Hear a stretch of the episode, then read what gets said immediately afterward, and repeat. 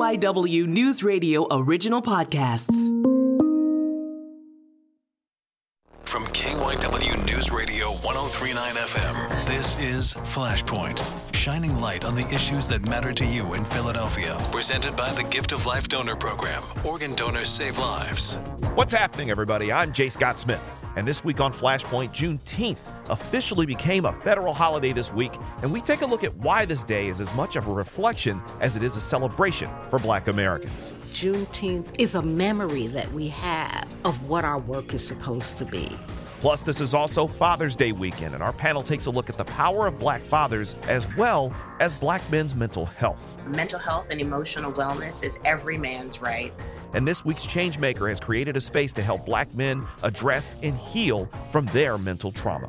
So the men can come and go, and this is like really become a really safe space brotherhood for the men. This will be a very raw and real half hour, and it's coming up right here on Flashpoint.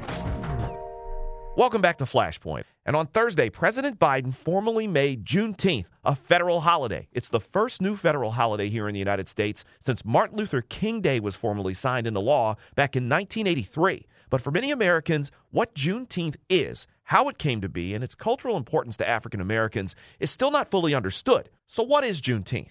And how did last year's racial reckoning play a role in its emergence into American society? And what is the meaning of freedom for African Americans? KYW Shara Dae Howard talked about this with Vashti Dubois, the executive director of the Colored Girls Museum in Germantown. Welcome, Vashti. It's so nice to see you again. Happy Juneteenth. Now let's talk about the actual history of Juneteenth or June 19th, 1865. Now, in so many ways, Juneteenth is and was the actual newsmaker. Recently made into a national holiday, it's also known as the African American Day of Emancipation, the day that a group of enslaved people in Galveston, Texas, finally got the news of the end of slavery. Absolutely. This is when we begin to celebrate freedom for black folks in this country after the war. But the reality is that some folks didn't find out until two years later that we were free. And so our July 4th, which is June 19th, takes on really, really deep significance because it, like so much of our history, is just fraught, right? So, like, even how we celebrate. And some make the argument that the people that didn't find out, it was because they were so far out, it was impossible for them to get the news. You know, there was no internet. But, you know, there are some people who say as soon as Abraham Lincoln was dead, people knew it like all over the place. So we do know, yeah, there was no internet. But if you want the news to get out there, the news has a way of getting out there. So for those of you who don't know, yes, Juneteenth was just a continuation of justice delayed. The significance of the day runs so deep, and the experience is justice layered within the black communities. It's a celebration, but it also serves as a reminder. There's so many reasons that it's significant. It's um it's kind of like a parable that I think we have to continue to sort of meditate on, right? What does it mean to wait for justice to arrive? And how does that really sort of sit within the story of black folks in this country? It gives a whole other sort of meaning to this concept, this idea, this language of colored people's time, right? How we get to understand and relate to how time can be currency for us is just not the same as anybody else. So even when we think about Juneteenth, every year when black folks are thinking about Juneteenth, like within the moment that we find ourselves in. So it is 2021. And last year in 2020, we were like in the triple pandemic, right? We were in these streets, protesting in these streets with our mask on, and we were also beginning to deal with the economic fallout of this pandemic as well as a political pandemic. This is a really good time for us to, to think about Juneteenth and what it means right now, right? Because now in 2021, we are just beginning to maybe understand what the impact of last year did to us. So if we think about that alongside the news that enslaved people were free and they get that news two years later, right? If we think about that and then we think about the math problem of this moment, we don't have the collective knowledge of the impact. We know that we've lost businesses. We know that we've lost friends and relatives. We know that our communities have changed dramatically, but we don't actually have the data. And so, what does Juneteenth mean? The celebration of we got the news that we are in this maybe post pandemic moment and we can come outside, we can celebrate, we can mourn our dead, we can try to begin to pick up the pieces that have been like scattered, the economic impact of this moment. It is not just that it took two years for the news to travel. So you're free, but free to do what? It was announced that Juneteenth is now a national holiday. What are your thoughts, Vashti? Black people don't need another holiday. It's nice in theory, but we need economic freedom, cultural freedom, freedom of the imagination. We need to be able to walk on these streets and not fear being killed by police officers. A holiday is not going to do that. A holiday is a symbolic gesture. Everybody loves a day off. But when we get right down to it, while we declare this a national holiday, let's also then declare January 6th what it was a tear down, a complete mutiny, and was what's such a clear example of the difference between how we treat white folks and how we treat black folks. And so let's hold these things up next to each other and let's think about what it means, like what the symbol means. We know the names George Floyd, Tamir Rice, Manuel Ellis. So many black men, black sons, and daughters lost. So, again, the next time you talk about black folks protesting, rioting in these streets, I want us to really be able to think about how far we will go to not hold white people accountable in the same way that we hold black people accountable. And I'm talking about the leaders in this country. So, Juneteenth is about celebrating freedom, but in contrast, you're saying to truly create freedom, you must give equality not holidays. So again, Juneteenth is a national holiday. But but like freedom for who? Vashti. This is some deep stuff. There's a sort of a limbo, I guess. Are you free to make your own work? Are you free to have your own land? Are you free to have your own houses? Like, what does freedom mean? There's some connection between how long it takes for us to really understand the impact. What has been lost? How long has it taken? And in fact, when did the clock start? But if we're really thinking about it, it started before then enslavement. You think about the war. The clock didn't start with the winning of the war because the winning of the war is really sort of like a metaphor. It was going to take how many years? Like, where are we now? And using this Juneteenth to really think where's our Texas?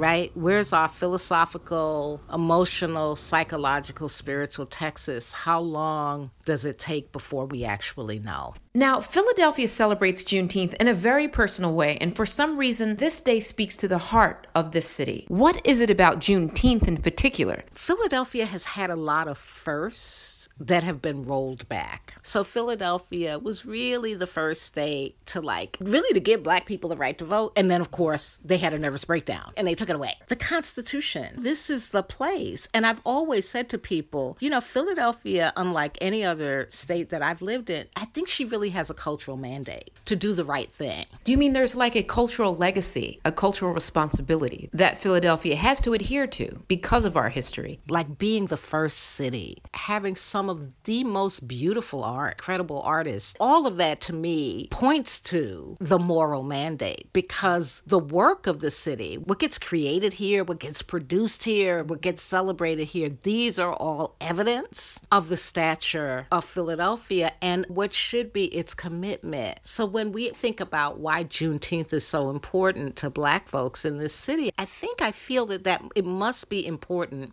There's something in the land there's something in the water. And I feel like Juneteenth is a memory that we have of what our work is supposed to be. Black folks in Philadelphia know. And I and when Juneteenth comes around, we have a moment of necessary memory here where we remember that we're actually supposed to be leading this charge. There's something that is about a kind of liberation for black people that every other part of this country should be paying attention to. Speaking of the civil rights era, the March on Girard College College, Cecil B. Moore, and how often Martin Luther King marched in these streets. And you think about Harriet the Tubman and Harriet Tubman, exactly. You say they're doing a call and response calling on us as a co liberator. And on Juneteenth, when we hear this, we feel this, the muscle memory is so real. Absolutely right. There is a muscle memory, and that muscle memory, that muscle memory, I think, is ancient here. It gets liberated. I think on Juneteenth, the ancestors arrive, and I just think that they invite us to remember. Philadelphia has welcomed so many. I believe that that's part of her cultural mandate, is that she knows. If you could, Vashti, leave us with one thought this Juneteenth. My mama used to say, when you know better, the world moves on you in a particular way. She doesn't hold you accountable for the stuff you don't know, but the stuff that you do know, she holds you accountable for. Philadelphia is accountable because she knows some things. Thank you, Vashti, and happy Juneteenth. Thank you.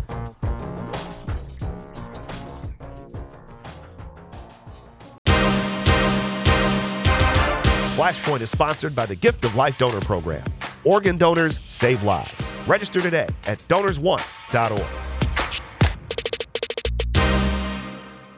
Now, coming up next, Father's Day is also this weekend, and our panel discussion looks at the importance of black fatherhood as well as addressing the mental health of black men who battle so many internal and external issues in society.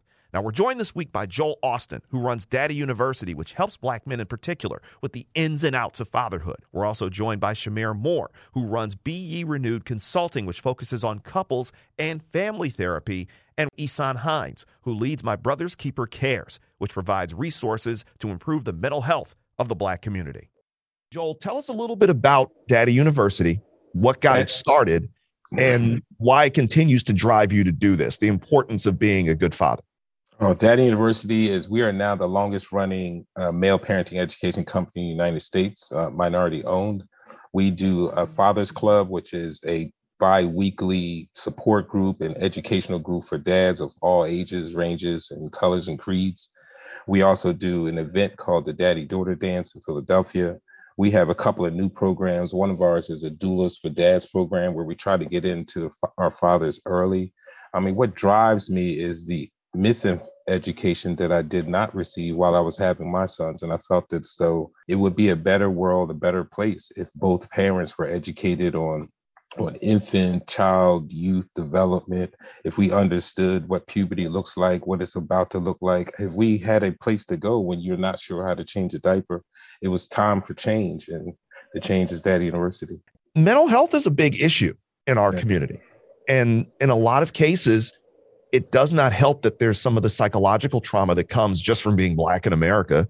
Mm-hmm. again, and also being a part of the black family where there are these these kind of misguided notions about us in a lot of ways. And Chimere, when you've done like marriage counseling work and you've looked at some of the things that you've that you've encountered here, what do you see? What do you see there that sometimes could be maybe some of the biggest issues that are that are in some of these black families? Sure, I think that's an excellent question, Jay. I think what tends to happen um, in the counseling room is that a lot of our Black men, our Black brothers, are struggling with severe anxiety, depression, uh, trauma from various stressors and outside factors. But unfortunately, their mental health issues continue to go unrecognized and underrated. Um, they're untreated and undiagnosed. And so I think it's important to note that while 17 million people in our country are impacted by depression each year, Black Americans are at least 20% more likely to have serious psychological distress than our white counterparts.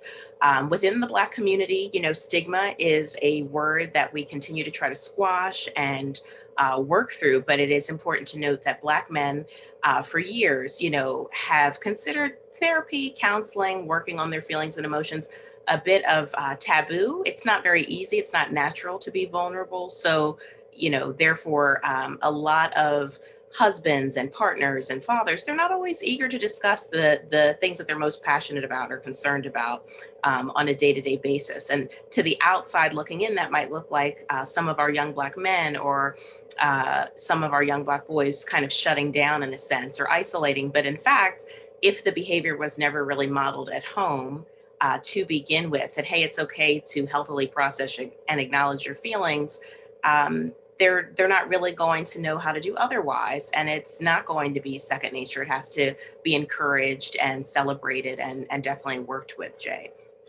and uh, you bring up a good point there when it comes to young black men grown black men black boys and our mental health I bring in Ihsan here.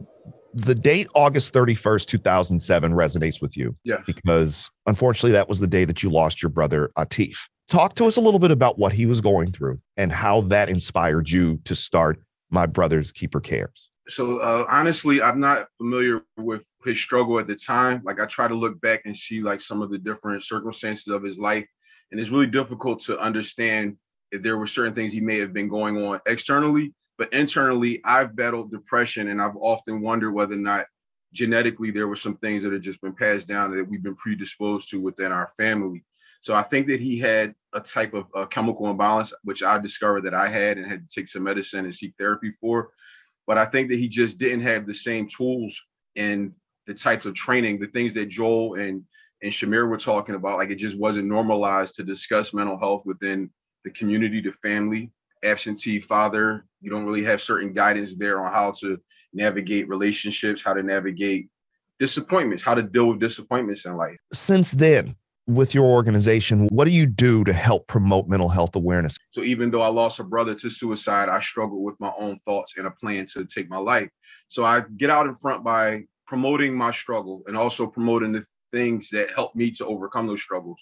So I I'm very vulnerable or transparent about my own mental health battles, but then I also connect with other men and other organizations who do the same, like Black Men Heal, reaching out to other people who are doing things that systemically can change the circumstances that depress us. So if people are dealing with financial issues, try to connect people with resources to increase their their economic status. Or if people are struggling with literacy, connect them with people who can help them with their education. So just trying to be out in front systemically, but also by being transparent about my own struggles. As I look at the three of you here, the first question that pops into my head now is what are the relationships you had with your fathers? What did you experience growing up? I've lived in a family with uh, my mother and my father. Uh, my dad was a man's man. He was a man. He took care of family. He was a provider and financially, and I got all of that from him.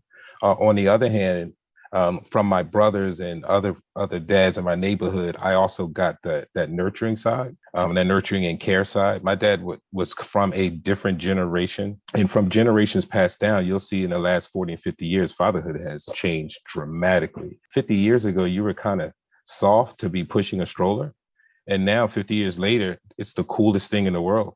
But I found something happened within the generations, and part of it was the women's empowerment movement the women's empowerment movement pushed women to the workplace and further up in the workplace, which left some gaps at home. And a lot of men filled those gaps and they found out that fatherhood wasn't passe, it was actually fun.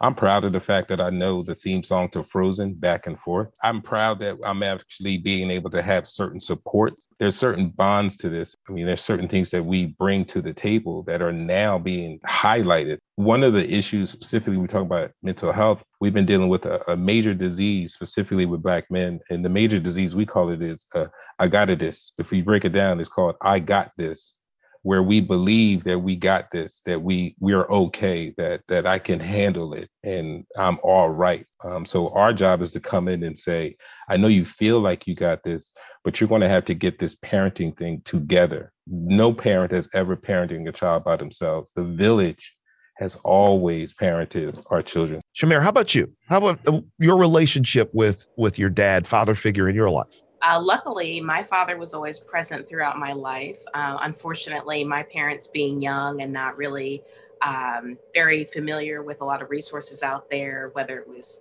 you know Christian counseling in the church or actual marriage and family therapist, they did divorce when I was rather young at five years old, and so living between uh, two households, it wasn't always easy, less than ideal. So I can't uh, paint it as such but I love what Joel says about it takes a village. Um, I was blessed to essentially have three father figures growing up, even though my father and mother didn't live under the same roof. You know, my father was there for me. He did the best that he possibly could at the time for me. I also had a wonderful grandfather. It almost seems like whatever my father wasn't able to supply, you know, in the moment, I had my grandfather to look up to. May he rest in peace. And I also have an older brother, Charles, also sort of a, a father to me. So I say all that to say, you know, when you're young and you're married and you're trying to figure out this walk of life, you just don't know sometimes what you don't know. And me, uh, now someone who is a mental health uh, professional, it's a, truly a privilege and a gift to start restoring more marriages and promoting healthy uh, family dynamics, healthy couples within the Black community. And Ihsan, how about you? Well, I wasn't raised by my father. I was raised by a single mom. I do know who my father is, and I gained a relationship with him as I became an adult. And I started realizing that through my own experiences being a young father, when I first had my son, he's now turning 16 next week, I started learning about some of the struggles of relationships, and I got to see my dad differently. He wasn't just not around because he chose to not be around. It was a relationship with my mom that failed. And I actually learned to forgive him and also learned to understand more about where I didn't lack. I didn't lack fully because I had uncles I also had my grandfather. I had mentors. I had people who took me under their wing and made sure that I learned and that I stayed away from the street. It also motivated me to make sure when I had an opportunity to be a father that I was more present and that I was going to not make some of the decisions that were going to destroy relationships and then also impact my children. Your dads mean so much to you. As men, we black men particularly, we carry a certain weight. This is also Juneteenth weekend. And so much of that history is also laid out, laid bare, especially the way society is right now. How much of a weight does some of the racism, some of the issues we as Black men deal with contribute to the stress and the strain in relationships of our own mental health and everything we're dealing with? I think that, uh, Jay, the racism, the systemic racism that has been pl- at play in our country for uh, centuries, it continues to uh, cut deep. And unfortunately, as so many of um, you know the, the other panelists have spoken about, it's hard enough in our society to be a man because there's so many expectations. The stakes are high. Uh, you're considered, you know, the um, the head of the household, the provider, and so many other roles that you have to play both personally and professionally. Now, when you add being a man of color, an African American or Black man in the mix, I think it uh, just intensifies and amplifies the difficulties and the stressors. Some of the most uh, common barriers to treatment for uh, Black men in our society are due to the systemic discrimination that is at play, socioeconomic and pay gaps, the long history of medical distrust uh, within the medical community, both our primary care physicians and psychologists the lack of culturally competent clinicians uh, that are not available and easily accessible globally.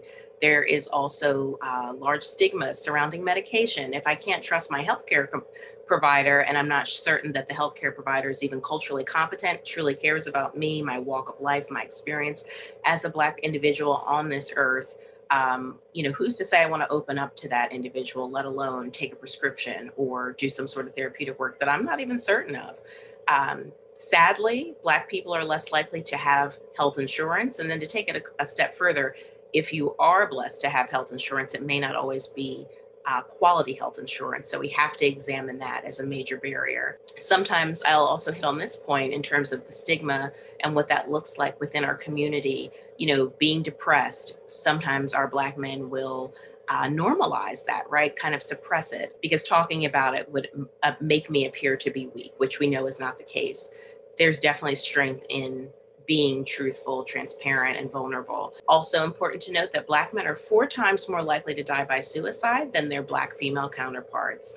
So, the race, I think, just kind of uh, makes everything all the more inflammatory, Jay.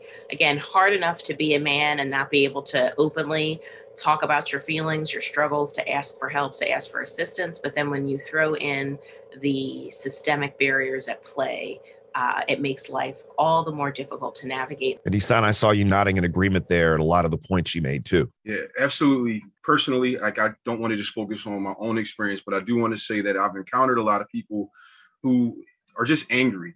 So then that comes out with that comes to a place where you're you don't have an outlet, right? So if you are very angry and you don't even know who to communicate with or how to communicate, and therapy is not accessible or not available, you don't know that it's available, then it can cause so much more depression within. And it can just cause so much more other issues. If someone if there's an angry black man who's to say that that won't lead to domestic abuse or that may not lead to some other type of violence in the community? If you feel hopeless and feel like you're even pushed down from a racial standpoint where you can't achieve a certain amount of money to take care of your family does that mean that you're going to go commit a crime in order to do it? So i'm starting to see the systemic things but i also and realizing that there's just a lack of education about resources. I didn't know about the EAP program, that's an employee assistance program that a lot of jobs offer for you to get therapy. I didn't realize that was going on until I actually hit rock bottom and had somebody say, you know what, this is available. I also wasn't aware that a lot of the therapists that are African American aren't allowed to be put in programs where they can get where their therapy is available for just a copay. So they may have to upcharge for their therapy and then they become less available to the community they want them because they have to charge a flat high fee instead of being available for say a $30 copay or so. It is compounded and it's very yeah. disheartening at times. I'm just grateful that, I've discovered therapy, and I'm grateful for the opportunity to be able to talk to other people about the processes that I discovered to be successful. This all makes us better men, better people. Yes, and, and Joel, with you being so focused on fatherhood, being a good being a good father, especially being a good black father, very important. How much does some of the outside stuff, the external stuff, weigh on you as a father? It definitely weighs because I go through this uh, two sides of a coin. As a black male, I have a stigmatism, I have stereotypes. Um, I'm looked at as the first person for domestic violence. When I walk into an office, I looked at as violent. I'm looked at, I am actually 6'2, 200 pounds. So I'm looked at as arrogant. I'm looked at possible criminal as I walk down the street.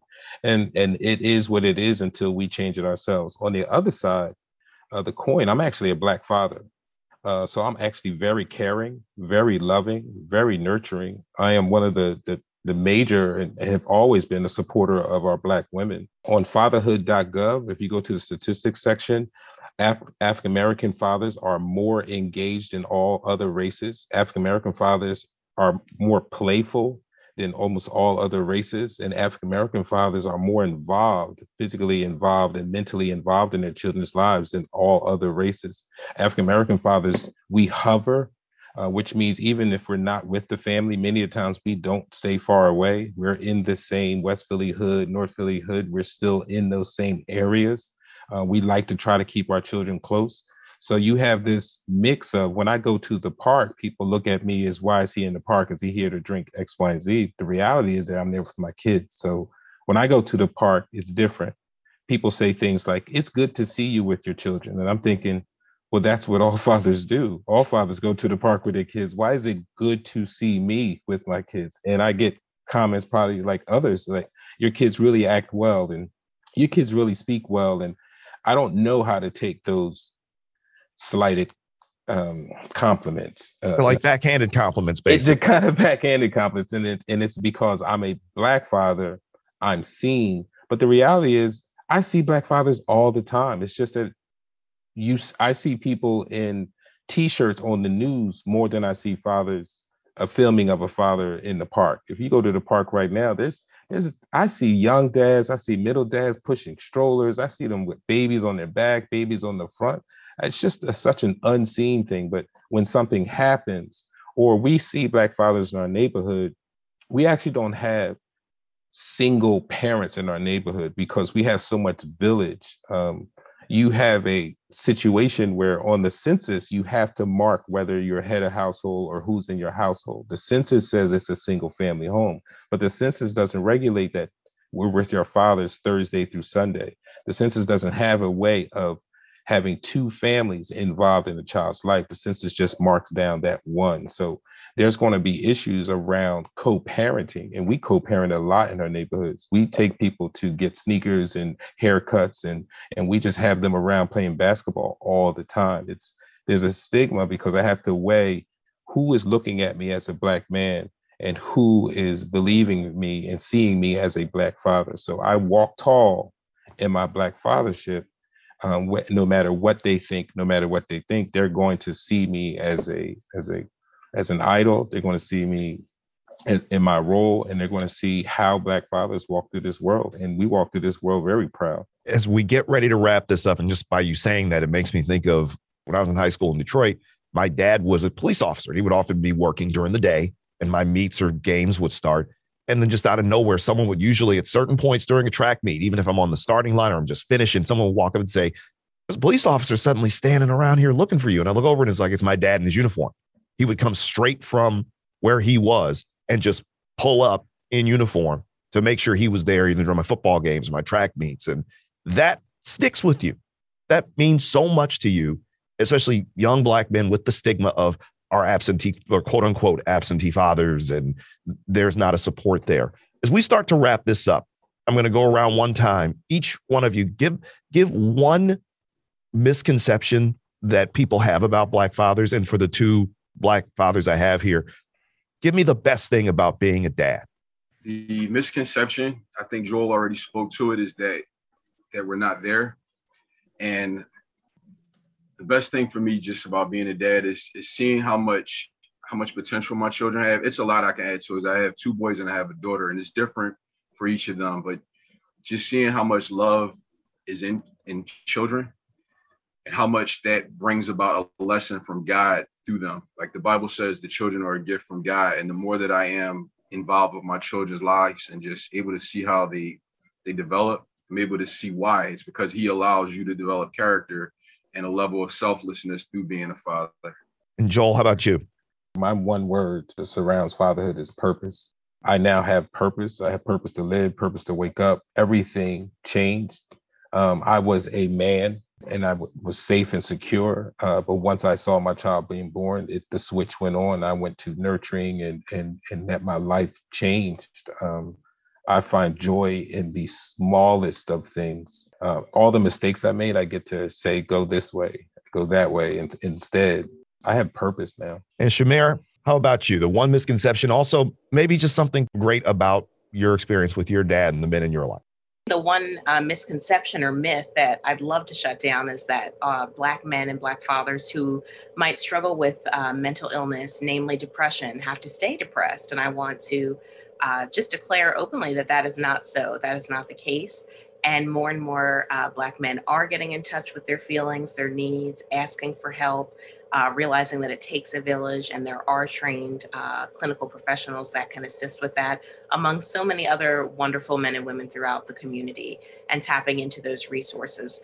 And I also think that um, our faith and social communities, namely in Philadelphia, must continue to be aware of mental illness and the the perils that our black men face um, and point them in the right direction of not only support but adequate resources that are available and where to plug into the community and get the help that they so deserve. Um, i also want to say that uh, mental health and emotional wellness is every man's right and to take it a step further every black man's right.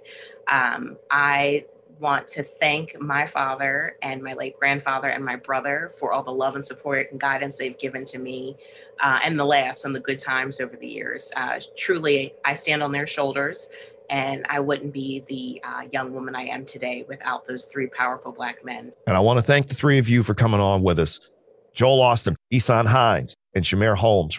Thank you so much for joining us on this episode of Flashpoint.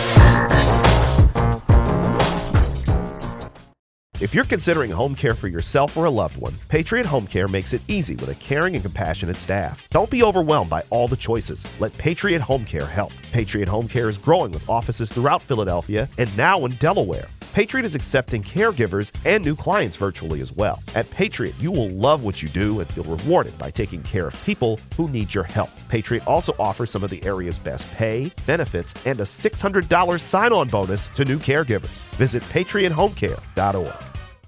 The Philly Rising Changemaker of the Week is presented by Patriot Home Care.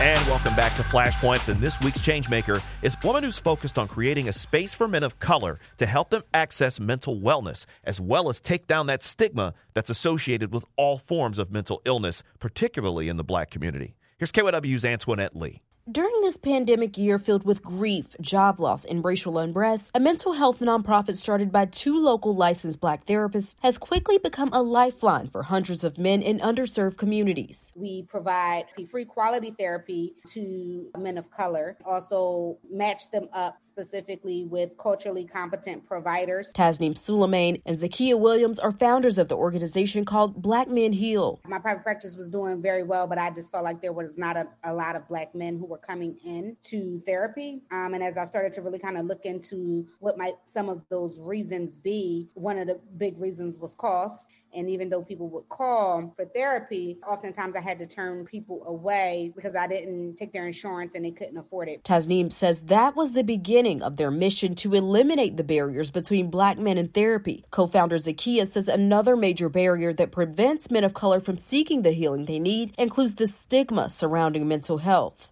So on our application, we asked if they're willing to talk about their experience with eight other Black men. And that's one way that they're able to break down the shame and the stigma around it because men are more likely to take advice from their peers. Over the last year, their Instagram has gained a significant following. Suleiman says part of that is because the need for their services has increased as the pandemic has exacerbated some of the societal issues men of color face the murders of Ahmaud Arbery and George Floyd and the subsequent race riot. That was just a very, very stressful time for everybody. I mean, I think we're still kind of all traumatized from the past year.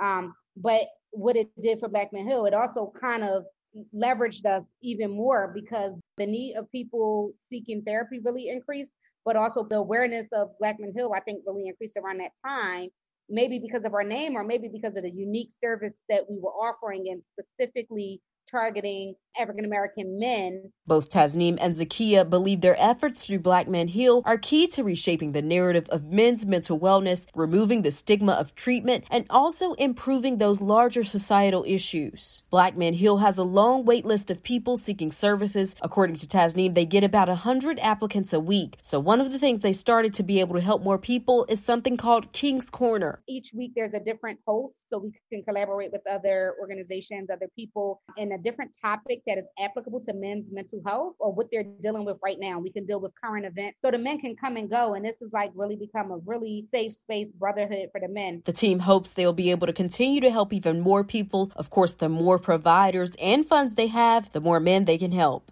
We also have merchandise. You can go on our website and anything helps, any little bit helps. So buy a t-shirt, buy a sweatshirt, or everything you do to help Black Men Heal goes towards the individual sessions of the men. You can find out more about this organization at blackmenheal.org or find them on Instagram, again at blackmenheal. That'll do it for this week's edition of Flashpoint. And I'll leave you with some parting advice from my father. The three keys to a happy life are to work hard, treat people right, and always remember to mind your own business. For Shara Dae Howard, Antoinette Lee, and our amazing producer, Ariane Fulcher, I'm Jay Scott Smith telling you to take care of yourself.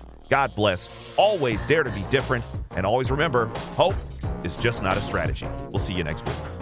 Flashpoint is a production of KYW News Radio 1039 FM. For more, go to kywnewsradio.com slash flashpoint and subscribe to the Flashpoint podcast wherever you get your shows. Presented by the Gift of Life Donor Program. Organ donors save lives.